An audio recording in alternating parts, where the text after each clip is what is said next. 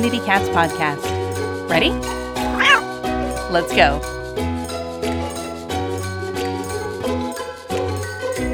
Welcome to the Community Cats podcast. I am your host, Stacy LeBaron. I've been involved with helping homeless cats for over 20 years with the Merrimack River Feline Rescue Society. The purpose of this podcast is to expose you to great people who are helping cats daily, and hopefully you may learn a little bit more about what you might do in your community.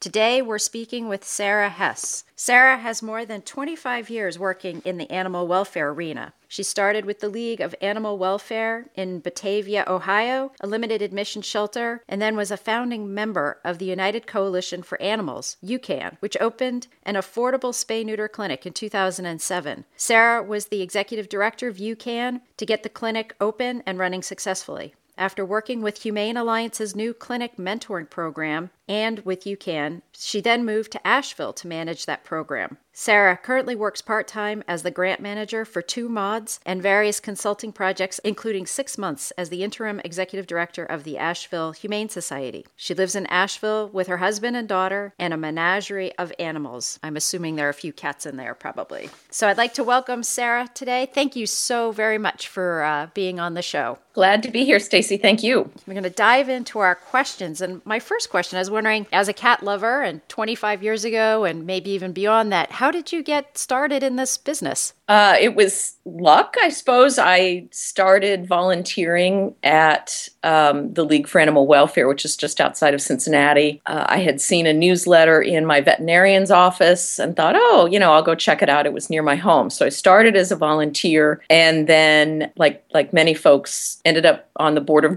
the board of directors, which was very volunteer intensive at the time, and just stuck with it. And then all of a sudden, all of my free time I spent at the shelter, and then all of of a sudden the light bulb kind of went on, and I thought, gosh, there are actually people that can can eke out a living in this humane field, and um, never looked back after that. Can you tell us a little bit about some of the highlights that you've had so far over the last 25 years? That's a really interesting question. I you start in sheltering and and I think it's very easy to get into a rescue mindset of got to rescue this one and then there's another one that comes along and and depending on where you live and the circumstances, it's a never ending call for rescue. And one of the biggest aha moments I had kind of early in my career was this idea that you're you're bailing a ship with a cup of water if if all a community is doing is focusing on rescue because it's not doing anything to slow down the the cats and the kittens and the puppies and the dogs coming into the shelter system so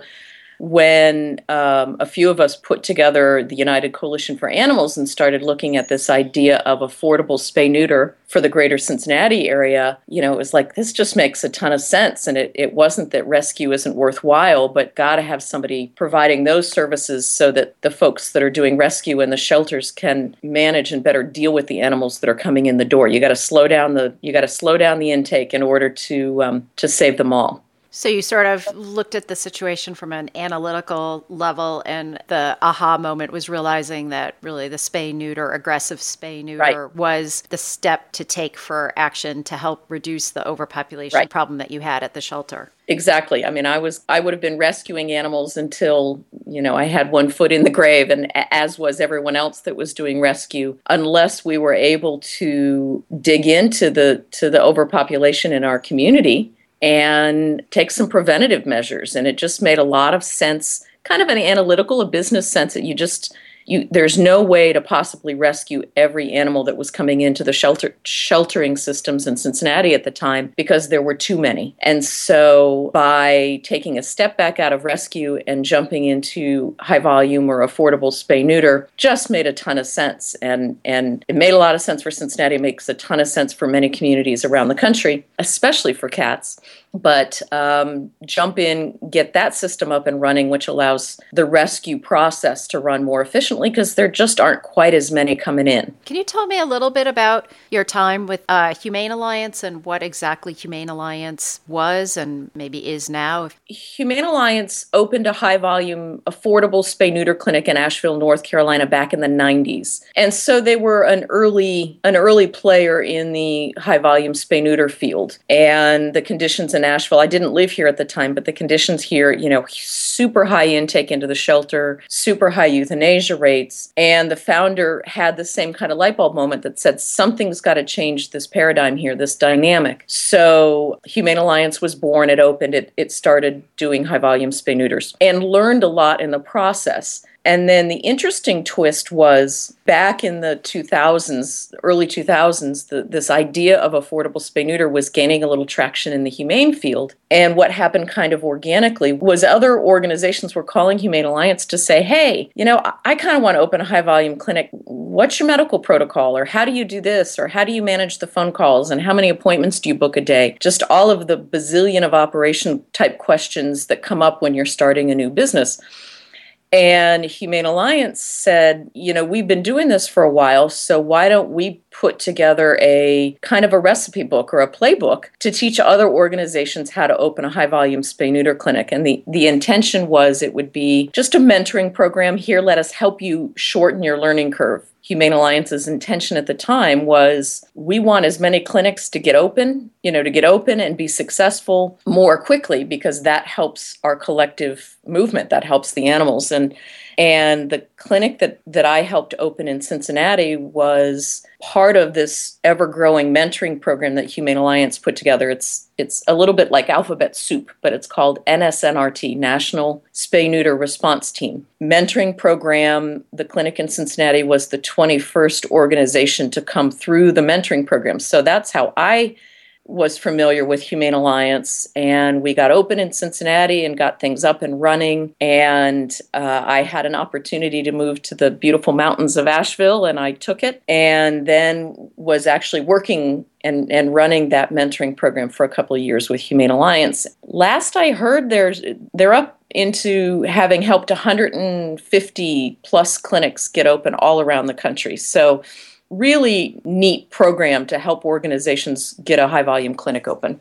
So it's amazing to think of the number of cats, of cats and dogs, but cats in, in our world, you know, that have been assisted by the uh, Humane Alliance model. Yeah, there there are lots of other groups doing high volume spay neuters. So now it isn't it isn't the novelty that it was anymore because there are so many um, spay neuter resources available to to most parts of the country. There's still a few black holes in different areas of the country where more affordable spay neuter is needed. But you know, I think the success of the no kill movement and the changes in the no kill movement, it's hand in hand with the rise of high volume spay neuter clinics and the availability of spay neuter because you, you can't you can't save them all unless you are smart about you know preventative medicine which is what spay neuter is. That's interesting that you uh, you know you discuss the, the no kill mu- movement. For those of us that might not be familiar with it how do you define no kill as being? Oh gosh Tough question. That that's a little that's a whole episode probably in and of itself.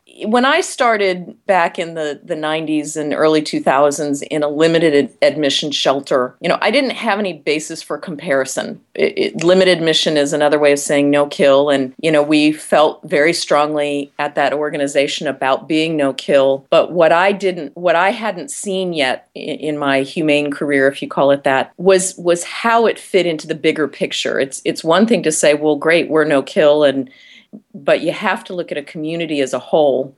I, think back in the early days of no kills, it was very much an us versus them. So the open admission shelters got all the flack and the vitriol and the you know they got all the crap and and the no kill shelters tootled along on the high road but it really wasn't addressing the problem as a community because no one organization is going to really it, it just generally takes a village to to get to no kill. So that was kind of the situation back when I first started, at least for the greater Cincinnati area. And what the really cool thing that has evolved high affordable spay neuter is around. Um, a lot of other groups have a lot of other tools in their toolkit now to get to no kill, so that it it's a more inclusive thing. You can limit the intake coming in. We've you know got great feral freedom and great programs for TNR for community cats and million cat challenges, and so you know the idea of getting to no kill is a more inclusive movement now than it was back in the day and and much more achievable because of all the additional resources that communities have. There's so many successful communities that are no kill. You know there's there's a lot of different examples to see how different communities have done it my definition now of no kill i don't really even like the term no kill but that's more of a personal preference. My time at Asheville Humane Society, which is an open admission shelter, I got to see it firsthand. And, you know, I think it's about doing the absolute best for every animal that comes into care for a shelter.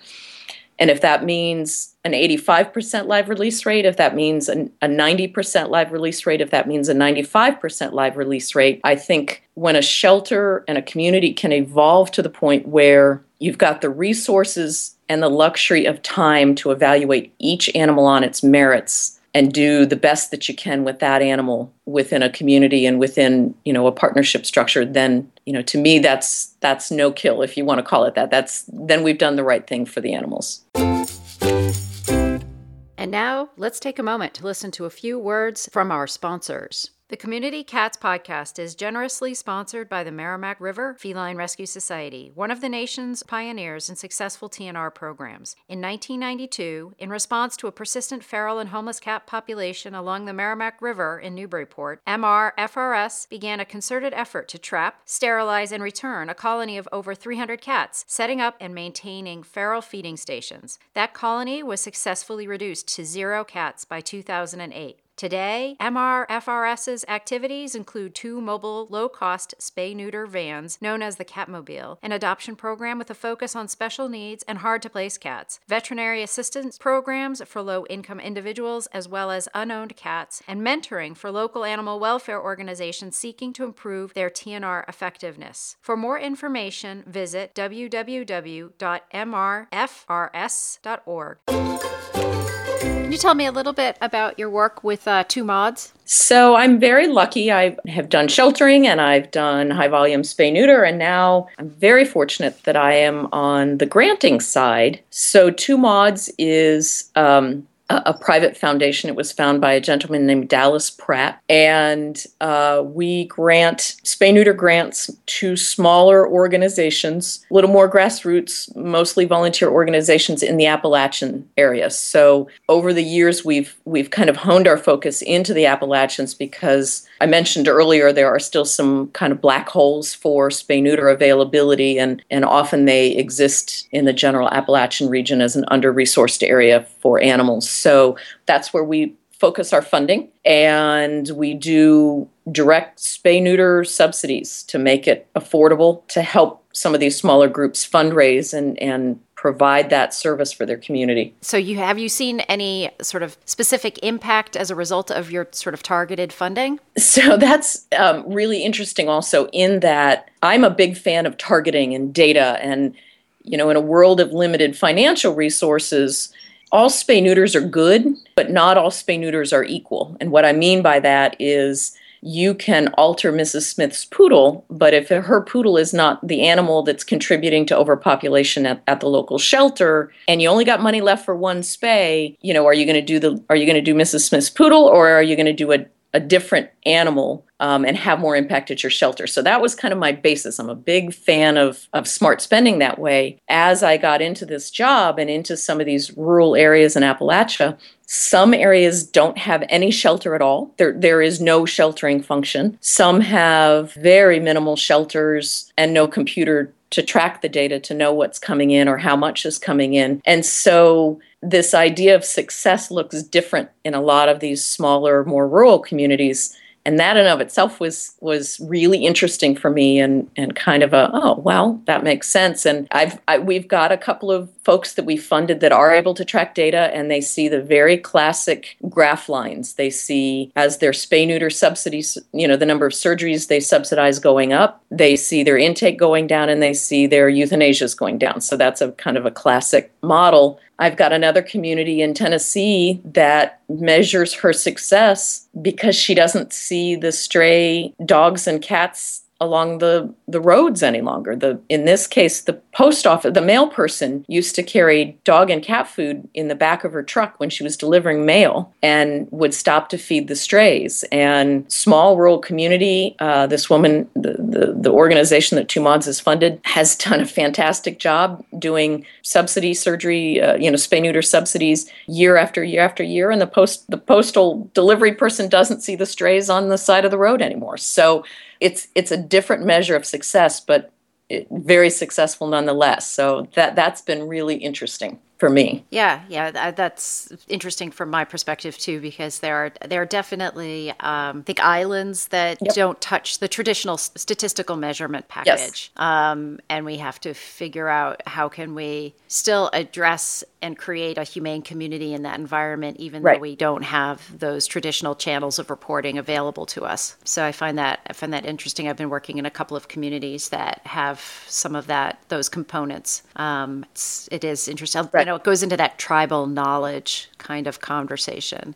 It, it it really does, and I had to stop to think. Well, that you know in that community not seeing dogs and cats on the side of the road is successful and i would love if Two Mauds had um, slightly deeper pockets so that we could not only provide spay neuter subsidies, but go into a community like this and say, can we buy you some software so that you can kind of track and the spay neuter can be slightly more targeted? Um, some of my favorite groups are working with their local animal control again animal control is is a maybe one or two fenced dog pens out behind the police station. That's what it looks like. And and they're able to go in and say okay not only are we going to provide spay neuter but what can we do to help animal control? What do you need? Do you need a doghouse? Do you need some cages to take in some cats? You know different things like that. And these grassroots organizations are going in from a partnership mindset to say what can I do to make your job easier yep. um, from an animal control point of view? And I, I personally love funding those kind of groups because it's, it's just, it's a instead of criticizing that there's only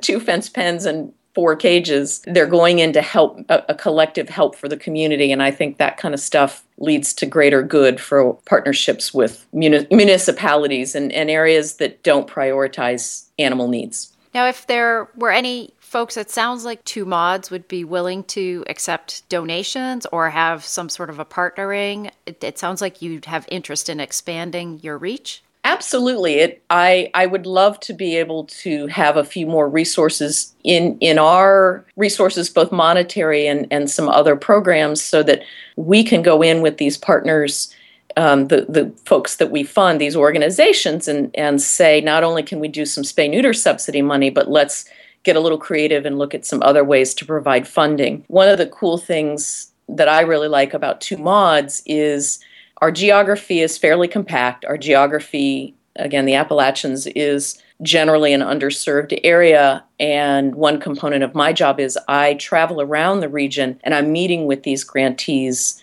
directly. You know, we can have these conversations face to face I can see what the conditions are and um, really kind of brainstorm about different avenues for improving the humane con- conditions other than just spay neuter. Although I'm I'm I'm fully supportive of spay neuter, so it's just a matter of having um, some more resources in, in the toolkit for Two Mauds to go in and, and support a more complete pa- platform. You know, filling that whole uh, toolkit right. that we re- reference and making sure that all those pieces are available in the community. And you know, spay neuter is a very important tool in the toolkit, but you can only be successful if there are other components there. Exactly how do how can people find you if they're interested in in finding out more about you know Two Mauds or your hmm. work or just you know advice or whatever? I am happy to help and the best way to reach me would be through the Two Mauds website which is two Two Mauds m-a-u-d-s dot org. It's a, it's a little bit of an odd name but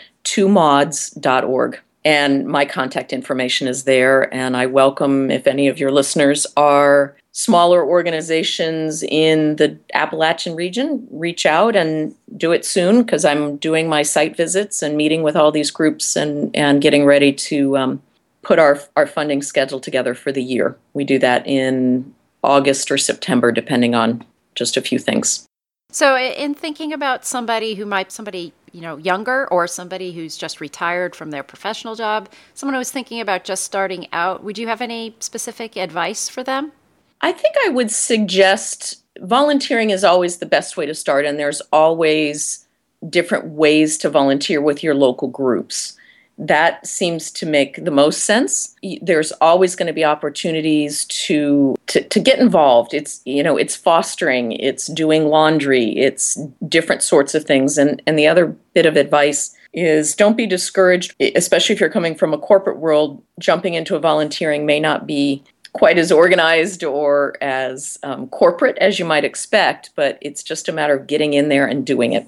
Especially this time of year, fostering is a is a great way to start. From a bigger perspective, I think it's really important to understand the entire landscape. So you could volunteer with Group A, and if Group A does not have a good relationship with Group B and there's some animosity, you're you're missing out on the ability to see how every organization fits into a humane picture for the community. Sometimes it takes someone to have that 30,000 foot perspective to be able to make make those relationships work and, and bridge the gap. Is there anything else that you'd like to share with our listeners today? Foster. Time to foster kitten season is upon us. I, I know um, down in this area, the kittens seem to all be about four to five weeks old and they're coming into the shelters in droves and so if you've got a spare bathroom and a few weeks to to offer now's the time to do it because it, it, it's true across the country and it gives the the kittens that are most vulnerable a chance to um,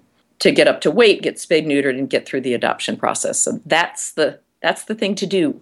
Sounds great. Well, Sarah, I want to thank you so much for sharing this time with me today. I appreciate it very, very much, and uh, look forward to uh, talking to you again. Thanks, Stacy. Thanks for doing it. Thank you for listening to the Community Cats podcast. I would really appreciate it if you could go to iTunes and leave a review of the show. If you email me a screenshot of your review with your name and address and your t shirt size, I will send you a Community Cats t shirt. The reviews really help. Thanks, everybody.